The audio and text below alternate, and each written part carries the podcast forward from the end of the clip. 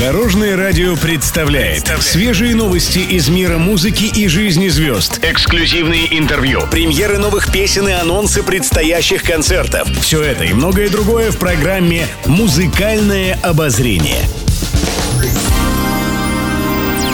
Добрый день. В студии Алена Арсентьева, и это программа «Музыкальное обозрение» на Дорожном радио. Интервью. В прошлую субботу в программе «Посиделки» побывала Наталья Гулькина. Известно, что певица обожает животных. О том, сколько у нее питомцев, Наталья рассказала Никите Леонову. У меня два больших аквариума. Один такой в полный рост э, до потолка почти, а другой на кухне, такой наоборот, продолговатый и везде разные рыбы. Вы знаете, я столько пристроила животных и собак, и кошек, и до сих пор меня люди благодарят, а у меня дома 11. 11 дома. Да.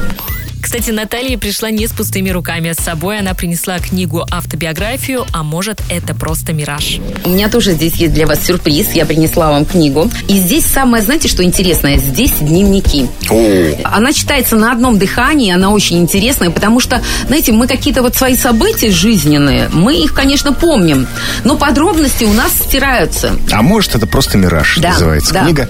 А еще Наталья Гулькина рассказала о занятиях спортом, в частности, о беге.